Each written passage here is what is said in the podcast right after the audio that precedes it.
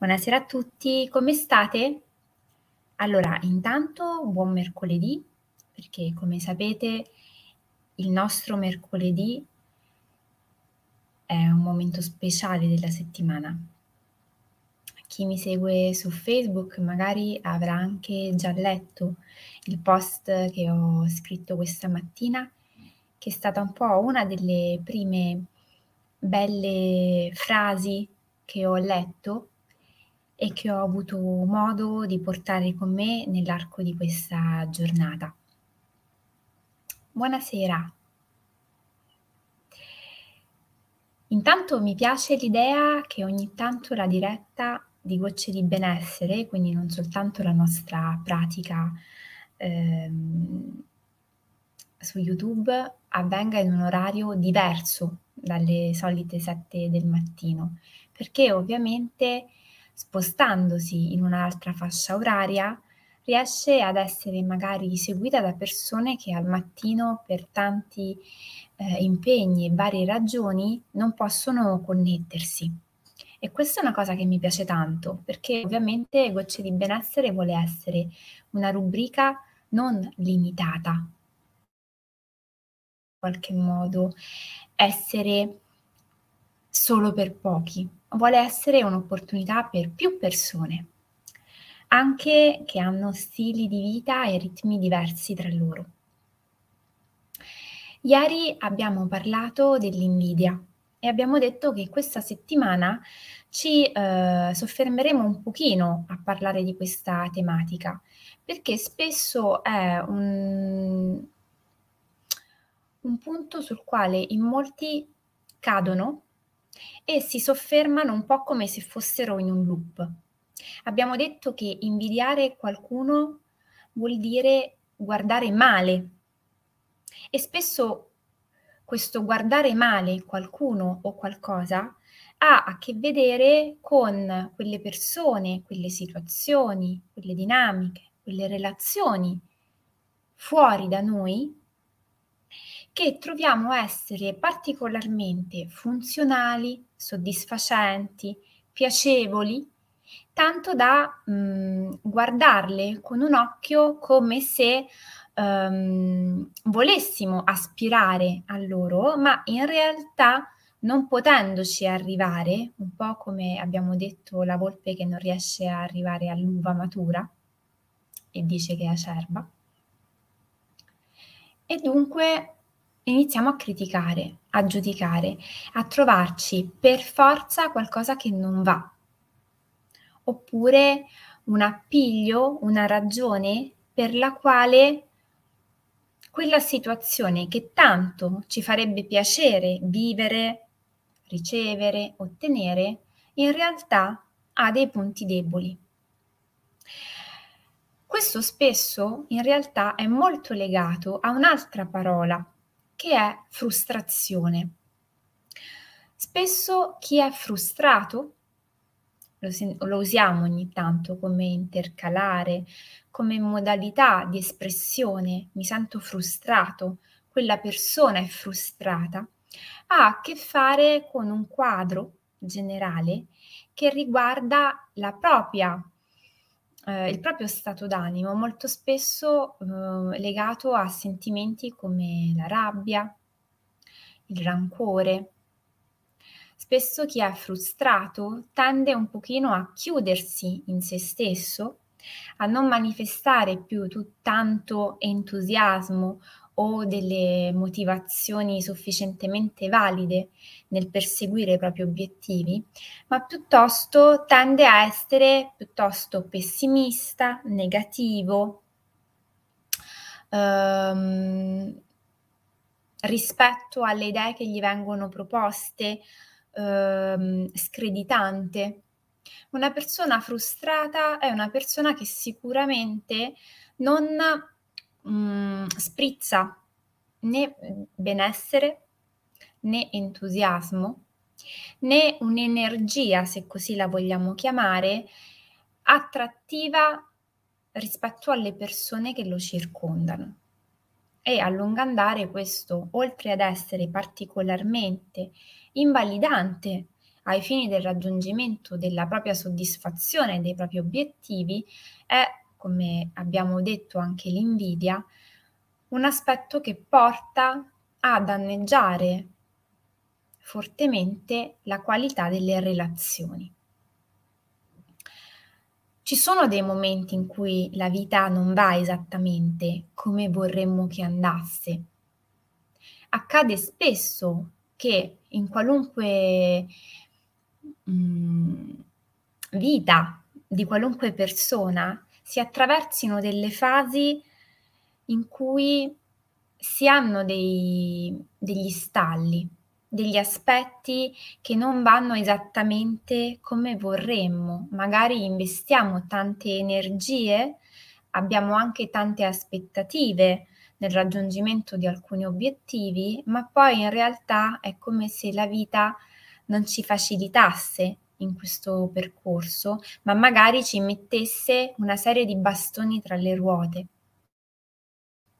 È frustrante, per esempio, quando all'interno di un, di un, ambito lavorativo ci rendiamo conto che non riusciamo ad emergere, ad affermarci, ad essere riconosciuti come validi per tutta una serie di ragioni che sono al di fuori del nostro range d'azione, sono fuori dal nostro controllo. Magari non possiamo minimamente raggiungere questi fattori per poterli in un certo qual modo trasformare. Pensate a, per esempio, il mondo dei concorsi, a chi ehm, sostiene no, che per raggiungere un certo tipo di livello è necessario essere raccomandati. E pensate al senso di frustrazione quando magari hai questa percezione netta e chiara di come vadano certe situazioni. Ho fatto un esempio, ma ne potremmo fare tanti. Come possiamo fare per affrontare questo senso di frustrazione che abbiamo detto può manifestarsi in ambito lavorativo professionale, ma in realtà lo si può incontrare anche in ambito formativo, a scuola, all'università, all'interno dei nostri nuclei familiari, nelle relazioni con i nostri amici, con i nostri cari, con le nostre relazioni più intime. Come possiamo fare? Intanto iniziamo a pensare che quando qualcosa non va esattamente come vorremmo che andasse, decidere a tutti i costi di non cambiare minimamente il nostro obiettivo non è funzionale. Questo in realtà ce lo insegna anche il racconto della favola ha, della, della volpe che non arriva all'uva. È vero che da una parte l'uva dice, la volpe dice all'uva che è acerba perché non ci arriva e manifesta questo screditare quello che prima era stato il suo obiettivo. Però, come abbiamo già raccontato nella favola della volpe che non arriva all'uva, la volpe ci porta come esempio il cambiare rapidamente il suo obiettivo, che è un aspetto di risorsa molto importante, perché è vero essere determinati e tenaci quando abbiamo un obiettivo da raggiungere, ma è anche vero che se ci accorgiamo che non abbiamo le capacità, non ci sono le risorse e soprattutto il contesto, come abbiamo detto magari, non ci avvantaggia, ma piuttosto ci mette davanti dei limiti oggettivi sui quali non abbiamo possibilità di agire o di ehm, trasformazione, intestardirci vuol dire perdere tempo, perdere energie e magari anche sprecare ulteriori opportunità. Ecco che quando incontriamo la frustrazione, un aspetto importante sul quale dobbiamo imparare a lavorare è intanto lasciare andare quella situazione che ci crea una sensazione di frustrazione ed iniziare ad ampliare la nostra prospettiva. Se la vita è fatta a spicchi come una torta, dobbiamo iniziare a pensare che è molto difficile che ogni nostro ambito di vita sia contemporaneamente un ambito frustrante. È molto probabile che la frustrazione derivi da uno dei nostri ambiti di vita, da uno dei nostri spicchi. E che l'aspetto importante sul quale dobbiamo iniziare a lavorare è quali sono gli aspetti della nostra vita che invece funzionano, dove possiamo ricavare delle energie che ci nutrono e soprattutto che non ci facciano perdere l'autostima e la considerazione di noi. Perché ricordiamoci sempre, la nostra autostima e la considerazione che ognuno di noi ha di se stesso viene dalle proprie esperienze. E ci può stare che magari in alcuni momenti Mhmm, viviamo delle esperienze negative che ce ne fanno un po' abbassare il volume. Il nostro lavoro è quello di riportare sempre l'attenzione però ad alimentare e a nutrire quegli aspetti della nostra vita che invece sono funzionali e che ci fanno mantenere alte le vibrazioni. Perché se noi ci concentriamo e ci chiudiamo a guardare solo gli aspetti che vanno male, magari rimuginando su delle situazioni della nostra vita, degli episodi, delle conversazioni che ci hanno creato una frustrazione, non facciamo altro che alimentare quegli aspetti che non vanno, che ci fanno abbassare le vibrazioni e ci succhiano le energie da tutto ciò che invece potrebbe crescere e invertire la rotta. Quando le cose iniziano ad andare male in un ambito, se noi ci chiudiamo per cercare a tutti i costi di far risollevare quello aspetto della nostra vita, il rischio è che poi crolli tutto il resto, perché in realtà non lo stiamo nutrendo, non ci stiamo concedendo la possibilità di ricaricare le pile da ciò che ci fa stare bene e soprattutto a lungo andare stiamo alimentando un circolo vizioso assolutamente negativo. Un esercizio pratico che possiamo portare subito nella nostra vita è quello, quando ci sentiamo un po' frustrati da alcune situazioni, di rappresentare sul nostro quaderno di viaggio la nostra vita come se fosse una torta oppure un'arancia a spicchi, dove ogni spicchio rappresenta una parte della nostra vita.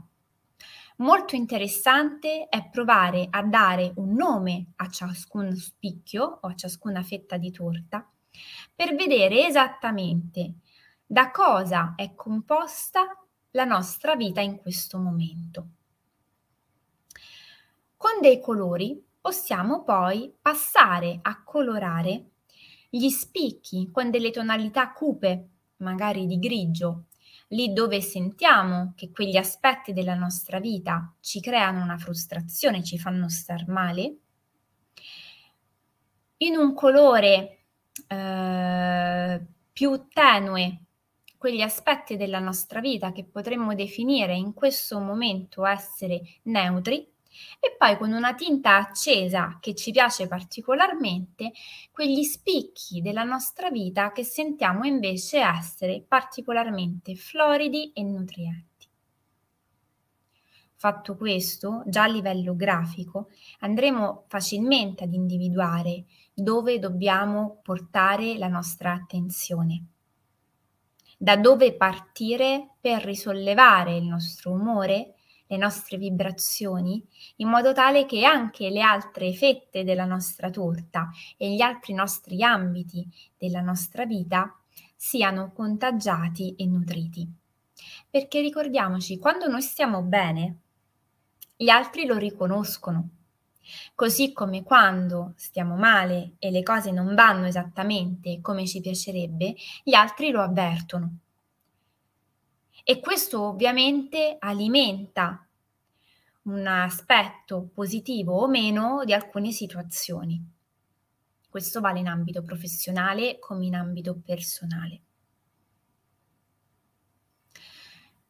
Il lavoro che andiamo a fare è prima di tutto visivo perché così salta subito all'occhio dove dobbiamo andare a mettere le mani.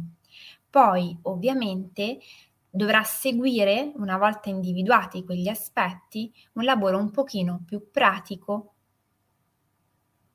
eh, legato all'individuazione, come sempre, di obiettivi e strategie per il nostro benessere. A tal proposito, se qualcuno di voi pensa che questo argomento sia particolarmente vicino al momento della vita che sta affrontando, si iscriva a Fai Centro. Il 29 giugno, infatti, ci sarà il nuovo appuntamento per lavorare sulla mappa degli obiettivi e su come raggiungere i propri obiettivi. Manca un po' di tempo, chi vuole può anche contattarmi in anticipo per iniziare a lavorarci fin da subito, ma questa sicuramente è una grandissima opportunità per iniziare a mettere le mani in pasta su come attivare un processo di trasformazione, in primis molto pratico e concreto rispetto alla propria vita. Per qualunque cosa io resto a completa disposizione Ringrazio sia chi ha seguito la diretta su Facebook, chi lo ha fatto su Instagram, chi su YouTube. Come al solito vi aspetto domani mattina alle 7 per il nostro appuntamento consueto con il counseling narrativo immaginale e vi auguro una buonissima serata di mercoledì sera. A domani.